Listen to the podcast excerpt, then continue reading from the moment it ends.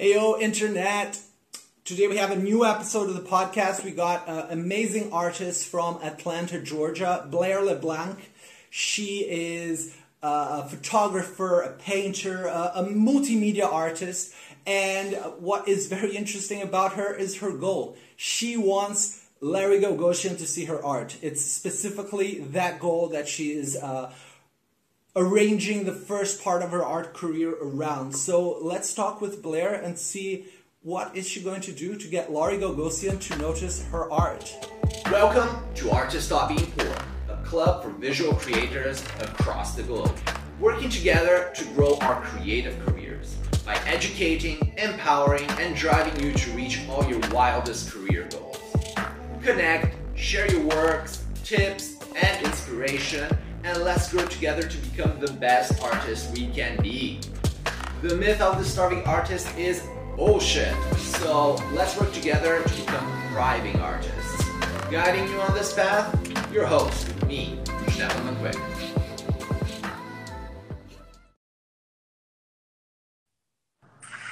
Hi Blair, thanks for joining. Hey Stefan, good to meet you. Nice to meet you too. How are you? Good. How are you doing? I'm pretty good too. Uh, so you you wanted to talk to us and share a little bit about your new body of works, uh, the Mhm. paintings that I've been seeing your your Instagram. Super flat, strong colors, some Mhm. female forms. I just saw the the last couple of paintings you posted. Uh, so you want to tell us a little bit more about that? Yeah. So, uh, so I'm an artist from uh, Atlanta, Georgia. Um, I was born in the '90s and uh, then studied photography in college. Um, and after after school, I went up to New York and I uh, started painting up there pretty regularly. Um, but I was working as like a freelance photographer. Um, so it was just kind of like something that I did for fun, um, you know, not for work or anything. Um, and then when I came back down to Georgia this year, um, the pandemic, you know, brought me back down here. I was living up in New York in March. And uh, when I came back down, I, of course, I was working as like an event photographer. So I started uh, painting more seriously and spending almost all of my time painting. Um, so this new body of work really came out of that, um, that just uh, working every single day. Um, Yeah, the- the the paintings that you see uh, that that I've been posting the past couple of days, I uh, are are all kind of like from this one idea that I had, like if if I can be like what what would make me a successful artist, and and I thought like maybe the only thing that would make me like a successful artist and maybe do it in in the fastest amount of time possible is if I made a painting that Larry Gagosian bought. Um, so that that started my um, kind of my very focused study on what makes a painting that Larry Gagosian would want to buy. And what did you what what to what conclusions have your research brought you so far? Uh, well, I've learned I've learned a lot of really interesting things. Um, so, I mean, there, there's actually like a few categories or uh, the art market. I think I think there's this myth in the art world that um, successful paintings kind of random, um, and art is. I mean, Andy Warhol said this that art is just what you can get away with, and you can just kind of charge whatever you want for a piece of art. Um, but I found out uh, through studying the art market this summer um, that there's there's actually some very tight specific categories that go into making um, a successful painting. Um, in the past couple of years, for example, uh, here's a great tip: is uh, Sotheby's found that red paintings, are, above all other paintings, are preferable. It's the most preferable color. Um, and then the next color after that is blue, versus maybe like a brown or a green painting isn't as successful. I, I also heard that reflective art always always works very well because the viewer can see it, see themselves in the art. So that usually also I heard it as like a little tip, you know, of good selling work. So Mhm. do you think you can can come uh, with further research into like a checklist of everything a successful painting uh, would need to have? Uh, yeah, definitely. Um, I took a course at uh, with uh, Sotheby's um, over over the fall, uh, specifically about the art market and uh, uh, the about the global art market. And um, and so when they're determining the value of a painting, they they have about like 10, 10 criteria. It's things like like the history of the painting, like where it's been sold how many times it's been sold, uh, things like size, color, who the artist is, authenticity.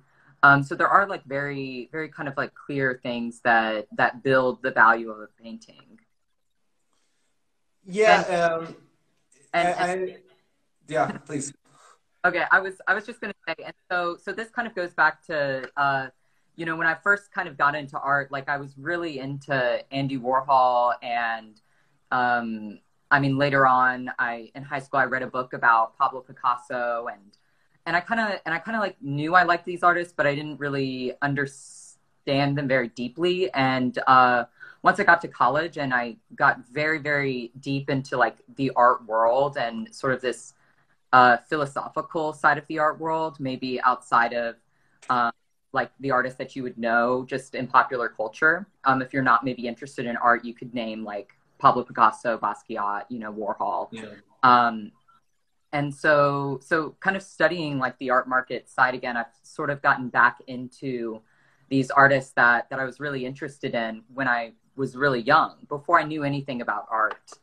Um, and uh, and so I was I was thinking a little bit about like I, I see like a Basquiat painting behind, um, and so this is something that I think uh, Basquiat inspired painting. Like I see a lot of his work in um, in that behind you, and uh, and like like Keith Haring, and these are artists that uh, that really kind of understood um, like what what would like communicate to people. Um, they they really kind of understood like that uh, the, those like art market things.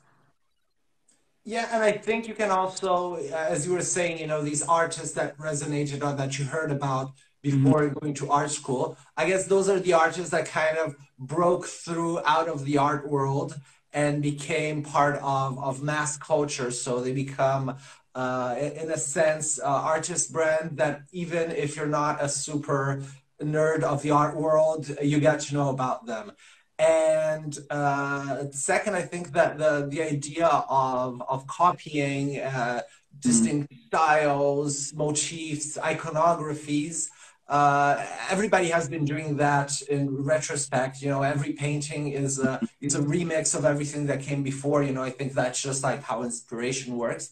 But you can tap into that uh, from a very financial and crude point of view too because mm-hmm. you could go ahead and, and, and, research what kind of stuff is selling uh, and kind of adapt the that visual identity, give it your own little flavor. Mm-hmm. And, and offering is like, yeah, it's this is one of my paintings. It's obviously Basquiat inspired, uh, but the thing is, uh, I know that there's already a market for that out there. There are people that you know, love Basquiat, you know, and might not have the cash and want something similar, or just like the Basquiat street art kind of vibe, and you can cater to that.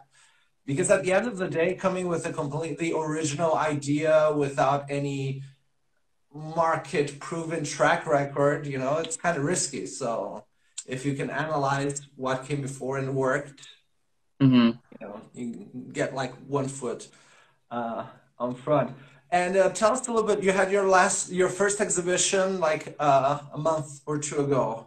Mm-hmm. Yeah. Well, I would love, I'd love to talk a little bit more about um, kind of what what you're saying about making, like taking taking an artist's work that's already known in the world and then bringing yeah. it your own work. Um, what like, I mean, I think money is great, and I think it's you know really useful, helpful tool. Um, but also the thing is, uh, the the great thing that I think about being inspired or making work that uh, references Basquiat or Warhol or Picasso is that it's an entry point for for viewers.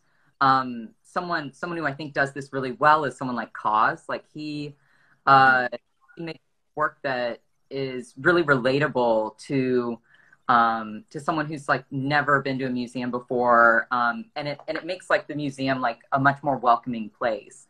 And then it also also can can make some more money for the artist, so the artist can uh, it, they they can like explore their interests in a um, in a deeper way, and they can like hire other artists, and mm-hmm. so that that's kind of I mean like it is it is like about like making money but i also see money as kind of this like tool that then generates a better um and so uh so the show that i had uh in september um that uh that was an exhibition called uh the new americans. I had it in a city uh just outside of atlanta um in a town called athens georgia. Um and um and so I that was my first painting exhibition, and really, really that was the beginning of this body of work.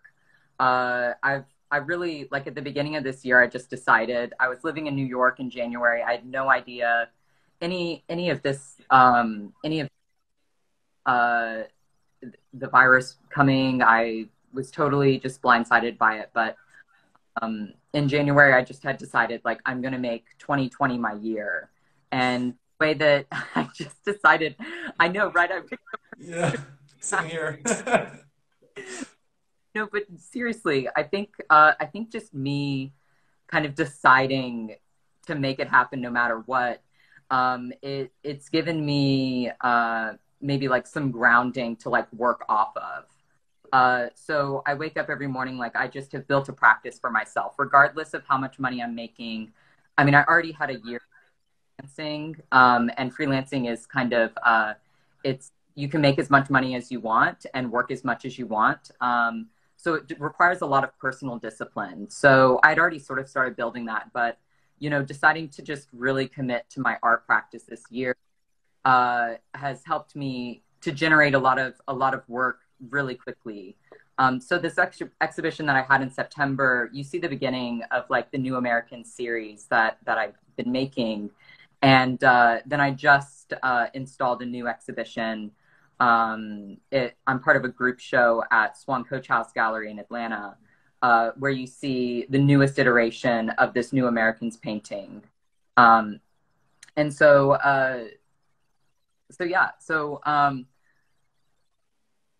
I think I think just uh, I wanted I wanted to like talk a little bit about the American Dream, and I'm really uh, interested in kind of your thoughts on it. Also, as someone, um, have you uh, are you like American at all?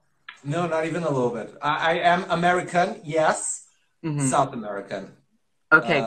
Uh, I was born in Switzerland, but raised in South America. Mm-hmm. You know, but uh, the the idea of American Dream is is is very well exported. You know, and uh, we we get uh, you know at least a distorted version of that. So so mm-hmm. no, not not not a native in that sense. Yeah. Um. So I just uh. So so sort of all of this work after after I've worked on it and been just committed to this. I mean, idea of me wanting to like make 2020 happen for me. Mm-hmm. Uh, I I've learned that the American dream has kind of shifted. Um, whereas I think maybe like the previous renaissance in art was around like the 80s and definitely revolved around New York City. Uh, and and in it was it was very much about just being able to like kind of buy things and that was sort of the great american dream was to be able to like buy a house you know buy a car and i think i've seen and so then versus now the american dream is about like doing what you want being able yeah. to passion and uh, and you see that kind of playing out in in the way that social media has become such a large part of our lives and and it's opened us up to you know a lot of people can be freelancers and um, still probably most people have maybe like regular jobs or work several jobs but you know you can kind of like freelance and do something on the side and then turn that into what you do. And that and that pursuing what you want is is really kind of the realization of the American dream or like the constant re-realization of the American dream because there's also something about the American dream that that is just it, it's about being able to do what you want when you want to do it and it's that kind of freedom Um, so it can, so you know, it's like always changing. Also.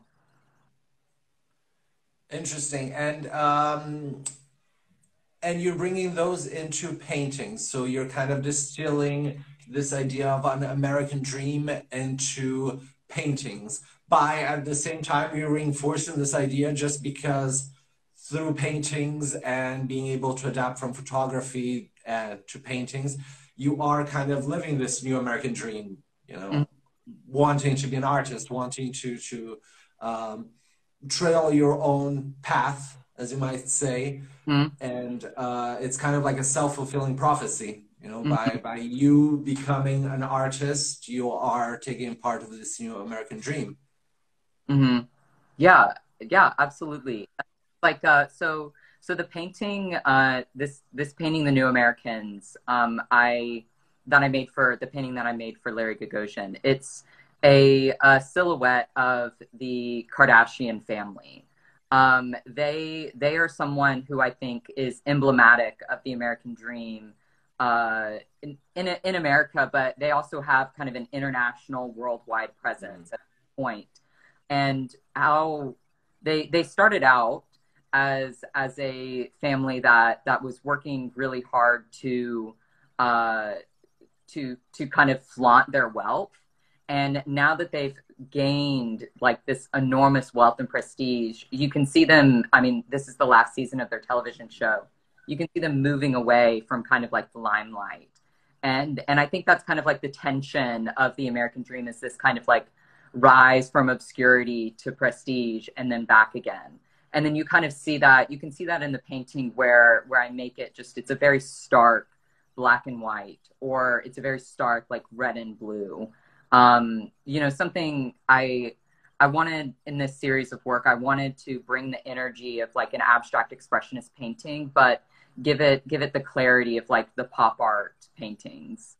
So feel kind of this just really really intense energy coming from the work, but um, but there's like a very very clear idea that that I'm communicating with like the image that I'm using. You know, if it's the Kardashians or like the Nirvana logo or the Beatles, um, it, there's like a very clear, uh, simple entry point into the work. You can like Google Kardashian or Nirvana, and then it, it's iconographic. You know, it's icons that that we might not be familiar of seeing them on a painting format, but they are icons that we have to deal with day in and day out. And I think that that really helps to uh, lower the entry level barrier, you know, for for you know uh, people to appreciate your art. And I think it's very interesting also because then it has a, a a chance to democratize a little bit because you're making art that can be understood, you know, by regular folk that might not have a super background in arts, and that's uh, that's nice, you know, like make everything a little bit less pretentious. Mm-hmm. yeah, but you know, keep, keep like I I also just love like the nerdy things, but the thing someone maybe if the first artist that I learned about was like Wolfgang Tillmans or you know Ryan McGinley's like early work, it's like I think it would have taken me a little bit longer to like get into it, or like even like Nicole Eisenman's work maybe. Um, you know, I I went to the Whitney Biennial with my sister, and I'm such a big fan of Nicole Eisenman's work, but uh, you know, my sister she she works in uh, like in uh, the financial tech sector. Um, York City, and you know, she saw Nicole Eisenman's work and was like, "Why are what's up with like all these like kind of sad, you know, frumpy dudes walking around? And it's like for me, I kind of see I, I sort of see this like American art, you know, she's a French artist coming coming to America and uh, ma- making this kind of avant-garde work. And I find it um, really interesting these scenes and they're they're kind of comforting in a way. Um, but for her coming from the non-art world, she's kind of like you know like turned off from it. And it's like um versus like someone like KAWS allows like a real entry point um and you know artists they're both kind of like sides of the same coin that i find um you know equally uh like important to me in my practice yeah, I think the first one feels a little bit like an inside joke that you need to know five layers of jokes before mm-hmm. you get to to understand what that art about. And KAWS is like, oh yeah, uh, isn't that you know SquarePants is SpongeBob, you know, that painting, and it's it's just much more, you know, uh, relatable. I, I think.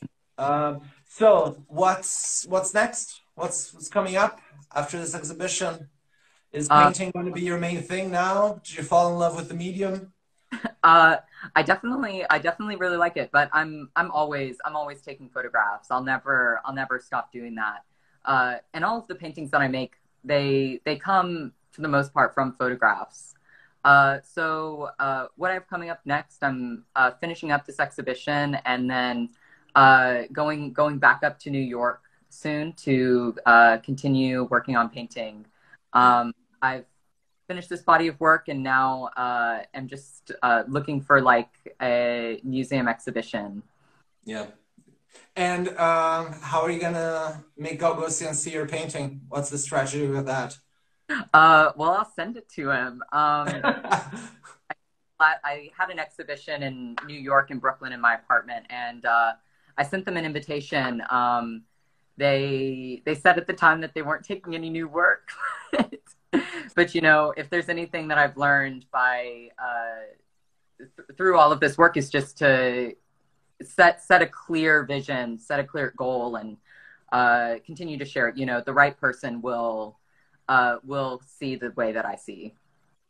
Yeah, and you miss all the shots you don't take, so keep inviting him to all your exhibitions, and you know at some point he's gonna get fed up and see was like what the fuss was all about. oh, Blair, uh, thanks a lot for joining us. This was Blair LeBlanc from Atlanta.